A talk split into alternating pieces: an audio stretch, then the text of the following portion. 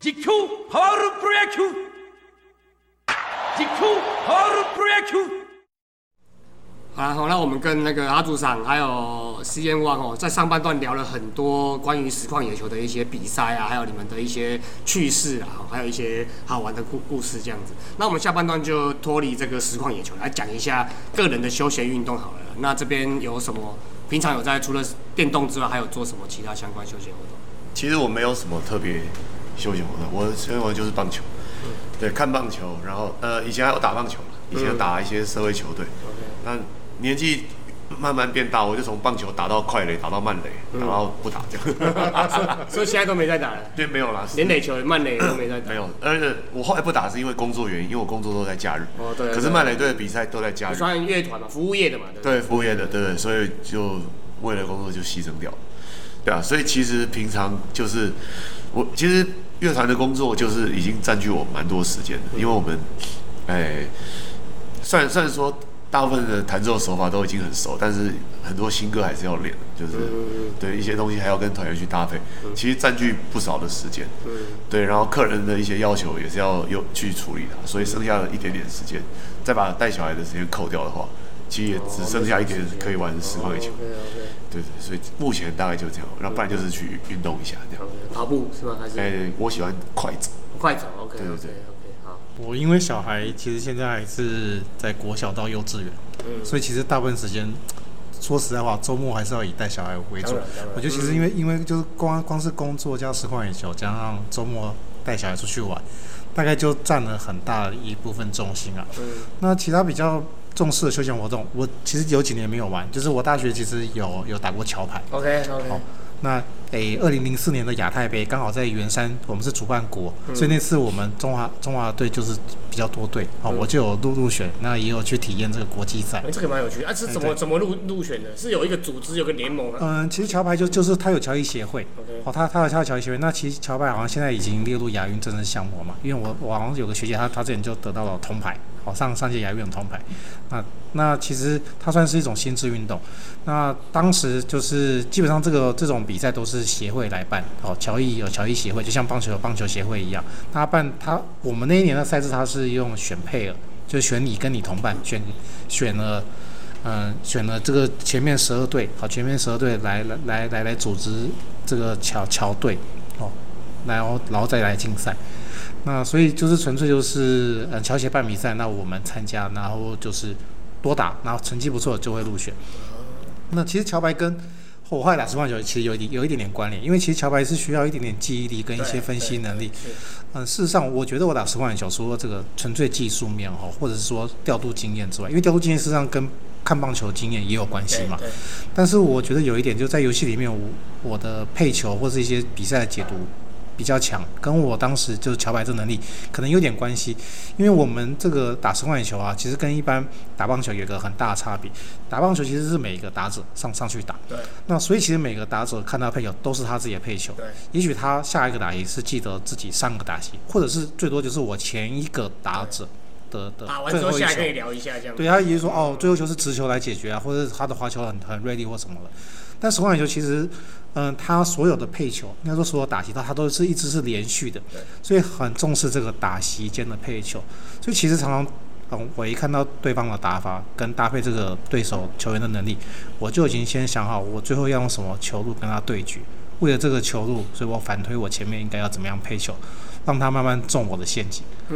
啊，包包括说他可能点打不对位啊，或者是说他该拉打的时候变推打，推打的时候变拉打，破坏他的节奏等等。那这方面我觉得，哎、其实跟我我当时哎、就桥牌的这个记忆力是有关系的，因为这需要一些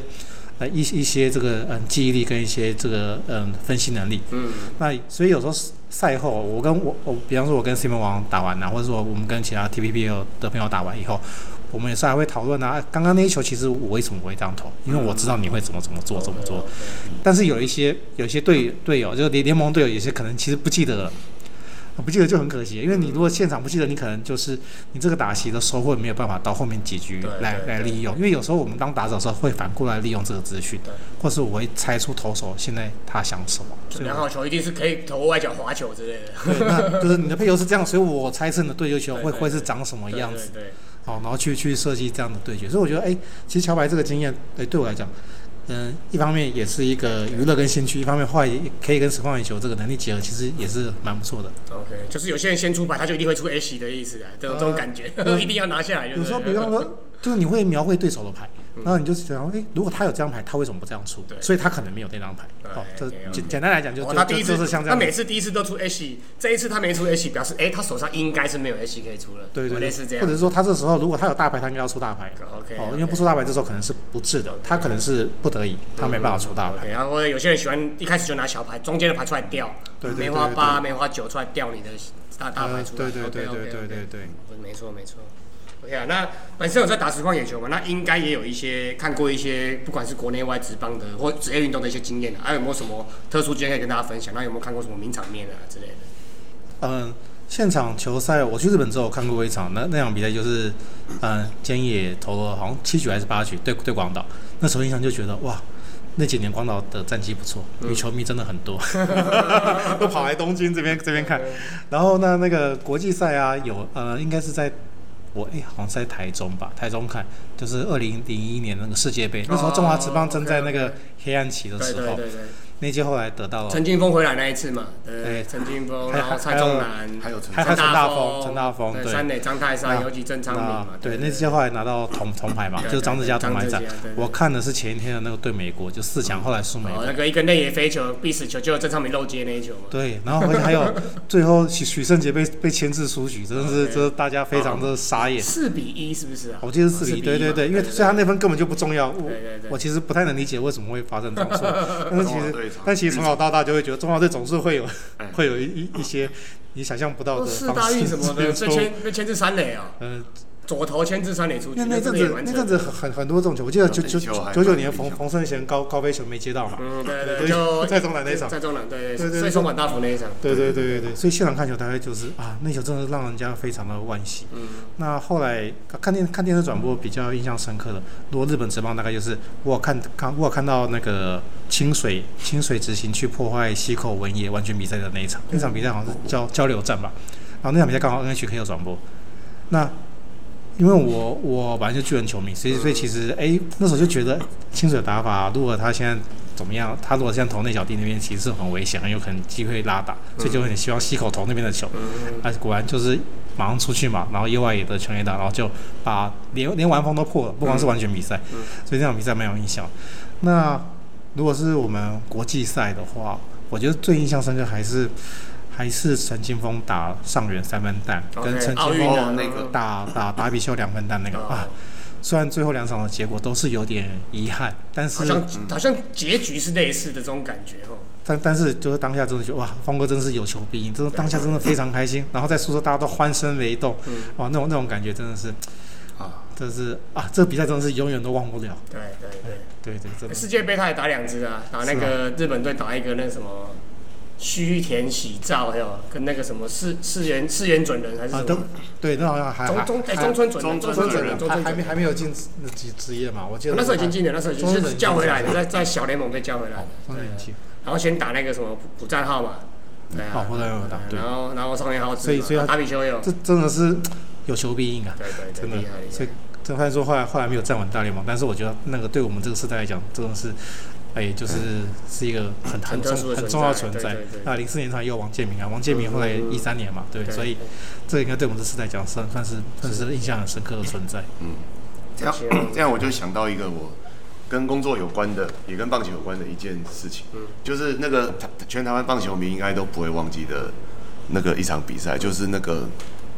哎、反正就是经典赛对日本那场，OK OK，一三年，二一三年，对对对对，那场就是都快赢了，然后后来就输掉了那场，对不对？嗯？那那一场就是那天我我我我没有看转播，我那天是做乐团嘛，然后我在台上表演，然后但是呢，因为那场比赛实在太重要了，大家都下面都在看手机，就是。不是不是不是，没有人在理你。在我们乐团的背后架了一个大荧幕，啊 OK，对，然后一边转播那个经典赛，一边看乐团表演，然后我就一边弹琴一边侧身往后这样瞄这样，对，那后来我就弹一弹弹一弹，突然发现下面在欢呼这样子，我想说。嗯，应该是奇怪，我们又没有唱到什么厉害的东西，为什么在欢呼？后来转头一看，周思齐追平那哦周一只嘛，思齐对，就对对对是就是那一只，对对对。对，然后后来对，然后我在台上就很就是很难控制，对对对，就超激动的。但是后来，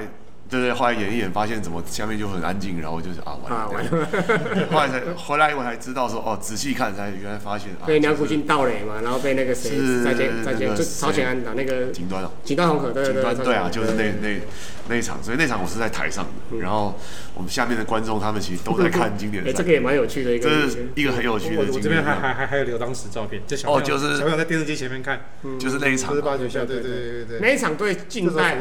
对近代的台台湾的整个棒球算影响蛮大，因为非常大的。职棒对，因为刚好黑象事件结束了嘛，到到到顶点，然后中信兄弟转卖嘛，就是一三年，对，中信兄弟转卖嘛，然后这然后这几年就场均人数上来嘛，然后加上南米狗那个什么 全员主场嘛，一路一路一路，然后拉队越来越多，拉队越来越，多，就是那个年代，对，然后一路算是有转捩点。从一三年开始一路拉上来，拉到现在这样子。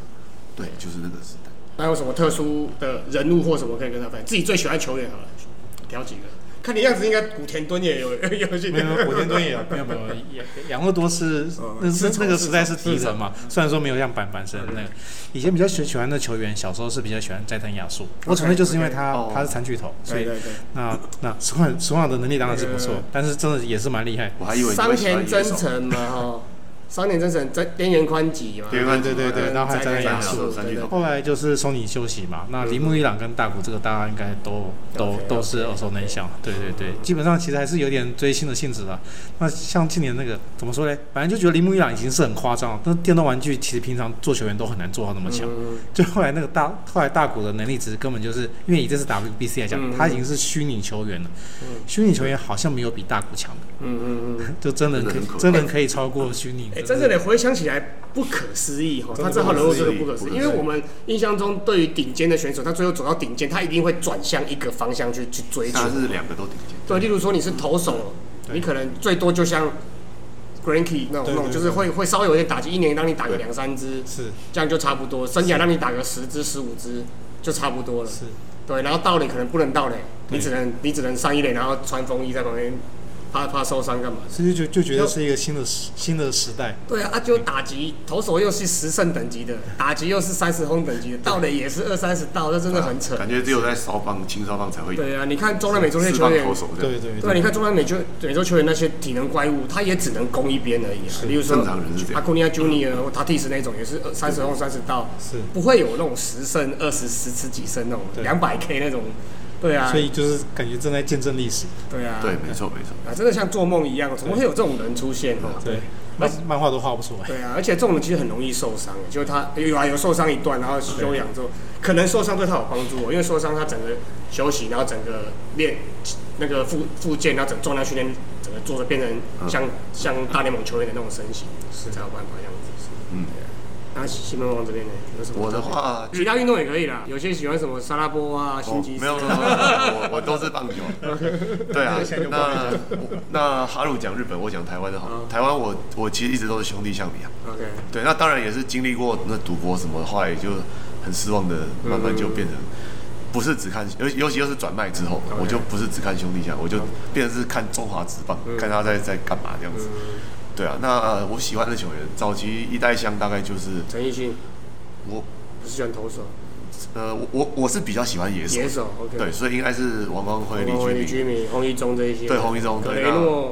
路易斯那些，对，嗯那后来就是喜欢彭正明。OK 再见，对对对，嗯曾经喜欢陈志远啊，不过就算了。对，就这大部分对啊，这大部分兄弟像你的历程都是差不多，差不多都是这样嘛。对然后后来转卖之后呢，就看中信这样子弄弄弄，我们就慢慢的变成那新一代的中华有职棒迷了。新一代的中信兄弟，你有什么比较喜欢的吗新一代哦，其实我蛮喜欢姜昆宇的，？OK OK，对他的型是我喜欢的型，比日日式比较严谨日式点，严谨一点的。嗯。对对对对对。对。其实江坤宇当然也不简单呢，哦，他体格小小的，然后感觉不像是那种原住民那种体能怪物的，对。就他就稳稳的守在那个对我我比较喜欢这样的球员。OK OK，所以郑总你应该也算是郑总也是我很喜欢的球员，OK OK，对，就是你喜欢这种扎实苦练出来这种。低调发挥实力这样。对对，比较喜欢这种。哎、你的型也有像呢，看起来不像是那种电竞 电竞高手。哎、你们两个型都不像那种我是电竞高手，对。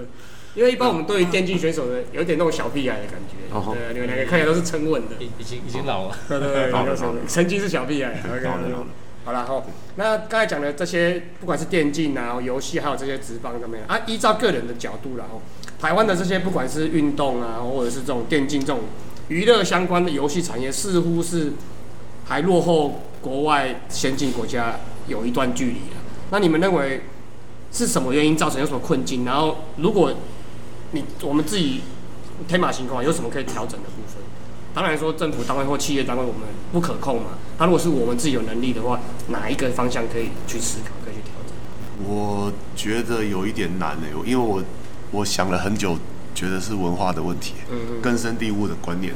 你看，像我们我们已经为人父母了嘛，对不对？我自己这边打电动比赛，我小孩要打电动，我就会 我就会打一个问号啊，所以我自己已经逻辑错乱了。OK，对，我要怎么去影响别人，或是影响整个社会，然后说告诉他们说，其实你做自己喜欢做的事，然后你只要认真做、坚持做，你就一定会有成功的机会。我不知道我要怎么跟他讲这个，因为我可能看他在打电动的时候，就会说啊，你不要打太久，你先去念书。我都不敢保证我我不会讲出这种话了。OK，对，所以我觉得这是有一点难的，就算有天，生华人这种台湾人的就是对，就是这种古习文化、学历文化，可能两岸都有这个问题啊。对，就是就算政府他投投注资源下来，那可能也就拉起来少数的人。嗯那而且要也要养成，就是我觉得它就是一个整体的文化，就是你比如说国人只有在国际赛的时候会看球，那对对对对，一窝蜂一窝蜂。平常他也不管球，那打球的细节有什么？像刚刚他有讲很多投打对决的一些细节，那个我觉得在在日本人的文化里，他们其实可能平民老百姓都是你。光是看 YouTube 跟 IG 就多少人在 PO 那些那些东西。对啊，啊，那个点阅率就上百万。那台湾你只要好了，最多讲到嘉许好了啦，台南嘉许，他的东西算很有质感，很有包装的很好不错啊有好几个 YouTube，像那个什么什么阿都什么的那些的，白哥那些基本上都有，小哥那个基本上都是做的蛮有质感的 YouTube，可是点阅数可能都四位数、五位数而已，所以比较不会有人去看就就是大家的文化是赢球，不是棒球。嗯哼哼，没错没错。对啊，我觉得这个有一点困难。然后那个需要很长的时间然后那个中中华职棒都没有人报道啊。那最近出了一个丑闻，哇，所有社会版都来报道。对，啊，我这个头牌也没有人报道，是啊，那推推一下，推一下，你你去弄个社会新闻就就就就有人 呃，顺便报道一下。某某某奥运铜牌得主七什么去吸 OK 啊 啊？OK，来，那那个那哈鲁个我我自己觉得大概我自己有有有有有三三点啦。第第一点跟刚刚那个 Simon 王讲的其实很像，这个一个是社会文化、社会氛围。那刚刚都提到小孩嘛，其实嗯，以前我们的年代以前叫大学联考，大学联考可能十万考生，你如果是前面百分之一的话，大概就前一千名，前一千名你可能可以念医学系、牙医系、电机系、法律系啊，或者气管，总之都是前面很好的志愿。可是你想，如果今天你是棒球，或是体育选手，或是音乐家，好音乐，然后体操这些，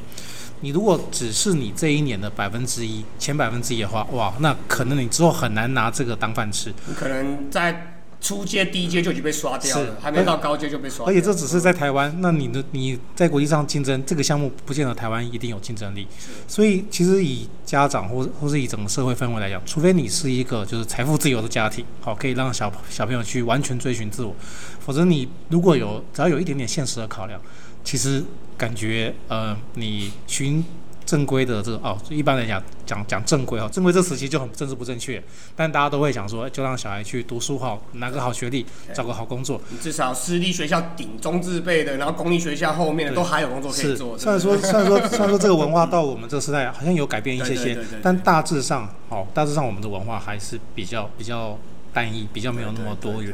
那所以这个其实就牵扯到后面啊，那你要让一个产业发展起来，才可以让这些没有办法挤挤入顶尖圈的人，他后来也可以靠这个找到工作。比方说，我棒球，我也许我后来进不了职棒，可是我可以去社会了，我可以去当球评，可以当教练，哈，也许有很多很多产业机会，这样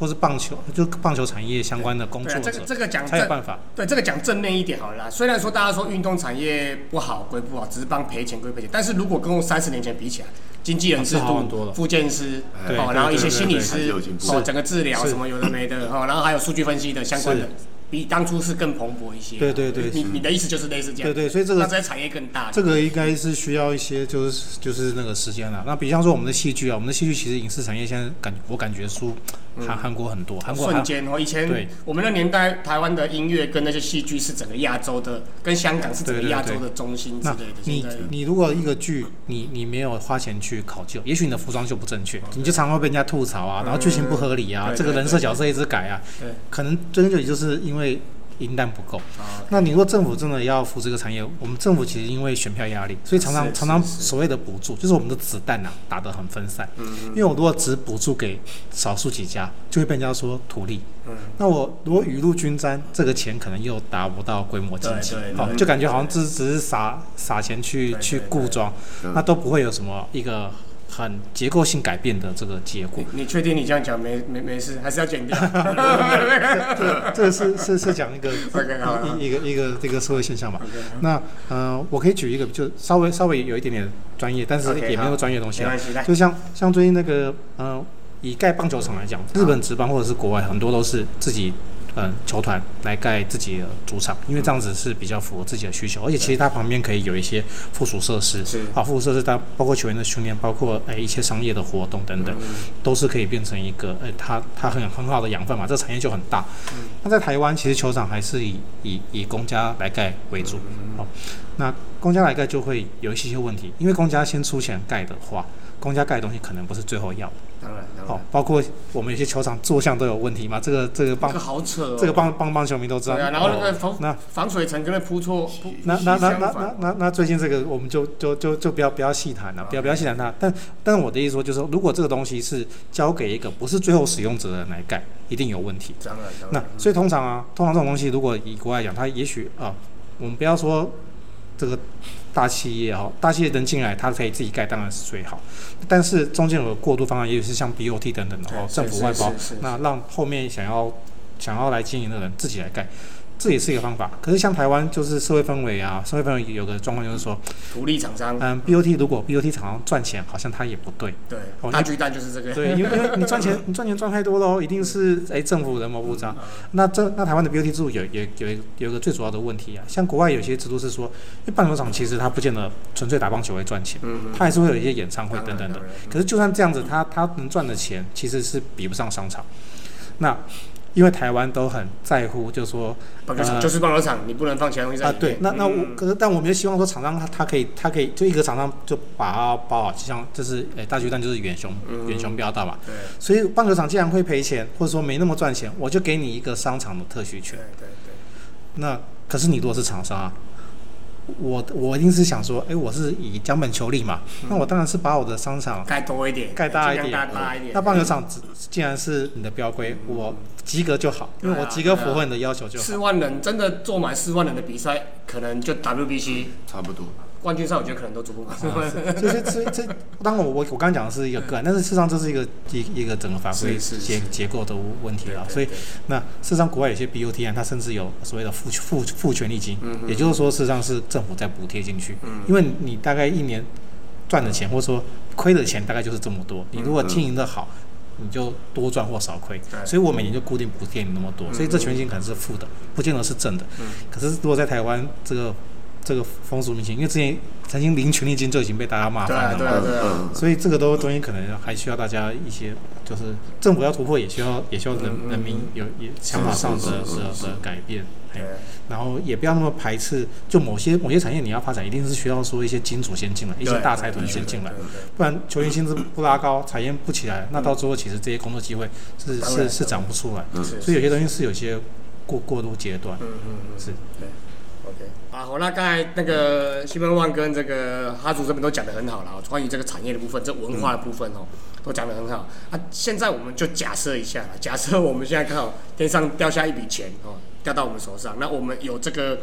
自由运用的权利哦，那会想赞助在运动啊、棒球或电竞啊，或者是其他的一些事情上面，嘿，这个就是天马行空都没关系。我的部分哈，如果今天这个钱真的是啊，像主持人讲五百四十三亿哦，这个这个美金哦，哇，那这个 就基本上这个已经超过超过一般人哈这一辈子生活所需，甚至你其实只要拿一部分，你的后代大概大概你们都没有想到要赞基助赞助基本生活赞助我们节目，先赞助一下嘛。啊是啊是啊，所以我本来我小时候就想说，哎，万万一我不小心中了乐透彩，或者是等等的啊哈，做中了威力彩，其实我那时候想法是想说，呃，大概我是会想要弄个棒球学校。其实那时候刚才只是想，那时候刚好是呃国家队的黑暗期，大概就是就是上个世纪尾巴到千禧年这段时间。就黑鹰事件开始，然后到中华队每次都组梦幻队，每次都打不赢人家然后，后后后后面后面有很多我我们厉害的这个嗯高中球员，然后就就去旅美嘛等等的，然后带来一些新观念。其实那时候我想说啊，如果台湾有个棒球学校，哎，事实上现在 MLB 就在做这个事情。那我那时候比较不成熟的想法就是说，我这个棒球学校其实除了球技之外，其实应该还是要要求他平常的品格跟一些基本的这个知识，因为你不能让让一个人只会打棒球，然后到最后他其他的东西都不会，就会产生一些社会问题。风险太大了，然后也会产生一些，我们那时候赌博案很多嘛，好，所以我那时候有了这个应该算是很很粗浅的想学长学想法。弟啊，什么借贷啊，地下钱庄对借贷对对对那些都是那一对对对票人在在对。那甚至其实不用那么多钱，也许如果大家有一点点资金，弄一个基金会，某些奖学金，哦，我觉得这这这这个也是个方法。嗯那现在既然实况野球，如果它可以一直发展下去的话，当然也希望说可以投入一些资源，让打实况野球比赛的这些电竞选手不要有后顾之忧。嗯，不要像我们去比赛的时候还要去自己去协调旅馆啊、哦机票啊这些。哦你们那时候就是自费，对不对？全部都是自费。我们有有补贴？我们这是个人的部分啊，这是个人的部分，大会有给我们就是嗯饭店，然后机票也也也是会帮我们订。但是因为其实我们都有一定年纪，我们并不是二十多岁或十几岁的小伙子，我们我们就当我想说，那最好得奖，如果得奖，或者是说不得奖也带家人去看一看，去走一走。所以我们其实因为要带家人去，我们没有办法拖到最后一天才订机票。嗯事实上，大会大概到，哎，比赛前两个礼拜，对不对？比赛前两个礼拜左右，蛮赶的。才才跟我们说可以，呃，如果他想帮我们订机票，可以订哪些位置。哦可是我们其实不可能等那么久，因为像这次比赛是在端午连假，对那新加坡并没有放端午假，事实上只有只有好像只有台湾有放，所以我们这边机票其实一个月前就已经非常紧绷了，我们就只好只好自己先买自。己先订，OK。对，没没有没有办法等等大会演。那嗯饭店部分当然本来家属就是要自费了，嗯这个这个部分就没话说。那我的意思说，像这些东西，因为他这次是真，嗯，透过个人，不是透过协会，比如说你少了一个后勤资源，如果有花不完的钱，有五百四十三亿的话，那当然这部分。针对你喜欢的东西哦，像我刚像我喜欢桥牌啊，喜欢吃块球，喜欢棒球，嗯这种东西当然就是要要做做到位嘛。嗯甚至像我们国家队出去比赛，诶，我就觉得很奇怪啊。国家队出去比赛，当然做商务舱这个好像是，我觉得是应该是一个基本，应该是一个很应该。甚至每场比赛，像这次我们经典赛晚上打完接中午，这个当然是不利的赛程。哦好，不利赛程是不利赛程是一回事。嗯那我在想啊，我们那个应该会有人，正常讲应该要有人帮忙按摩，去去把你的嗯乳酸赶快赶快解决掉嘛。对对对，但我相信是，我不知道实际上有没有，我我觉得可能以我们现在规格，应该不容易做到每个球员都有人个人私人训私人私私人附件是应该不是，我觉得你因为你要你要选手专心打球、嗯哦，或者专心比电玩，专心做什么什么事情，他就最好心无旁骛嗯啊、把这些问题都解决，出国翻译啊那些问题全部都把它解决掉比较好。那如果当然有这笔钱，是一定会想要投入这些东西，因为其实当你钱那么多的时候，事实上很多东西就是要自我实现嘛。嗯嗯嗯那就算没有办法自己当世界冠军，养出一个世界冠军，或是养出一支呃世界冠军球球队，也是很很有意思的事情。大概方向就是往后勤的角度，在后面支援着这些这些选手啦。是，哦而且这样子整个产业就会就会做大。这个我就想到那时候巴西奥运的时候，那个美国梦幻队不是请一个游游轮直接在外海，他们就住在上面，然后吃的用的都用里面的，然后比赛下来比就好了。不然他不他不跟那些一般球员一起住在选手村里面，这个就是类似一种一种一种实现了，对对啊，就像是提供你最最最好的是后勤是是，我觉得像饮食习惯真的真的还还还是还是每个国家都有差。就像像这当然当然这次去新加坡，我我都觉得嗯哎，新加坡东西好像其实没有台湾好吃。吃不惯。嗯然后去肉骨茶汤料，哦，肉骨茶跟那个海南鸡饭算好吃的，我觉得算好吃的。那肉骨茶我吃不大惯，大会提供的便当，我觉得就是看到看到有点没有有点，偏港式的那种料理一点点那个味道，一点点南洋风吧。对对对南南洋港式料理。对对对，OK，对啊，那我我这次自己去比赛，自己亲身的体验哦，我我才真的去体会到就是后勤的重要。嗯，对对，因为我去其实就个人去嘛，那包括什么语言，还有什么食宿这些，其实都会有一种很无助的感觉，就是哦全部都自己来。然后我就想说，我每天都在烦这些事情，那我还要比赛嘛？嗯譬如说我被安排受访啊，或什么很多杂事要弄。那如果说有个经纪人或是一一组人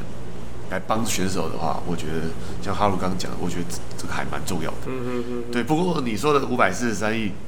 我我第一个想到的不是棒球诶、因为其实，诶、其实，在我们流行音乐圈，我们也是很缺资源的。对，所以其实我我一直都想说，如果我有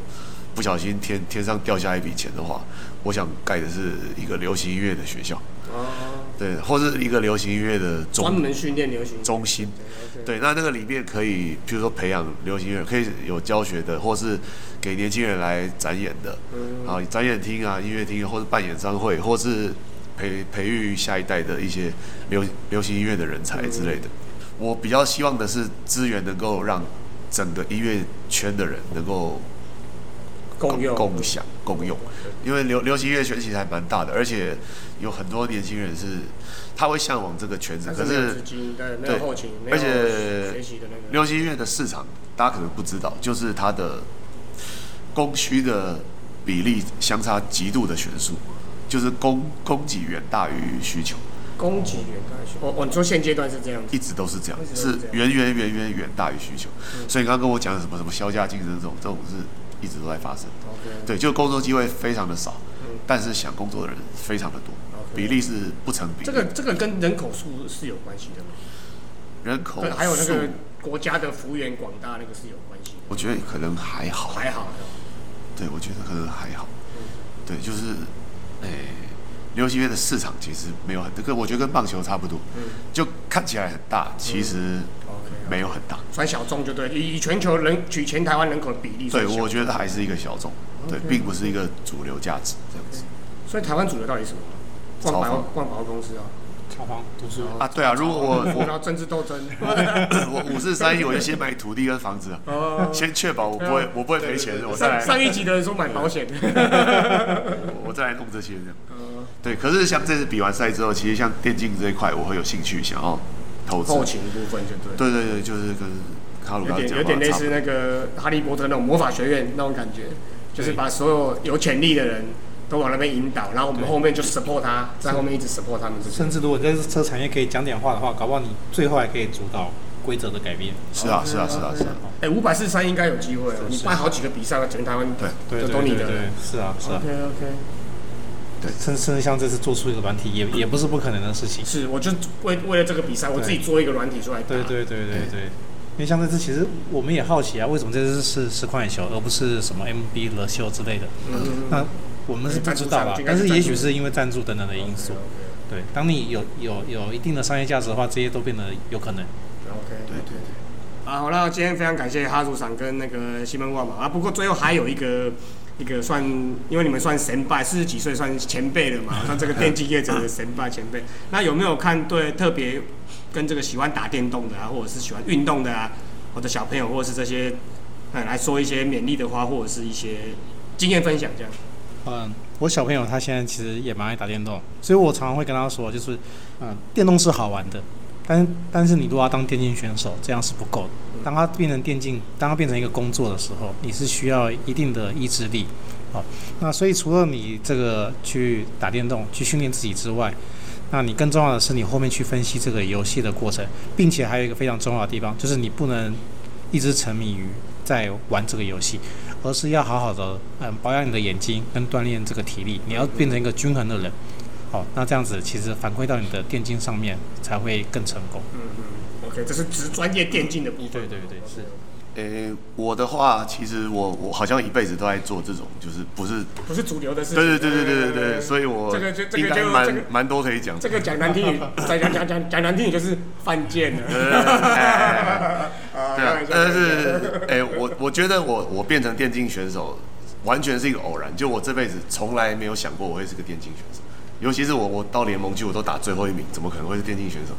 对，但是就是怎么说呢？我我觉得我有我为什么会变成今天这样子？我觉得可能有有一点我有做到吧，就是我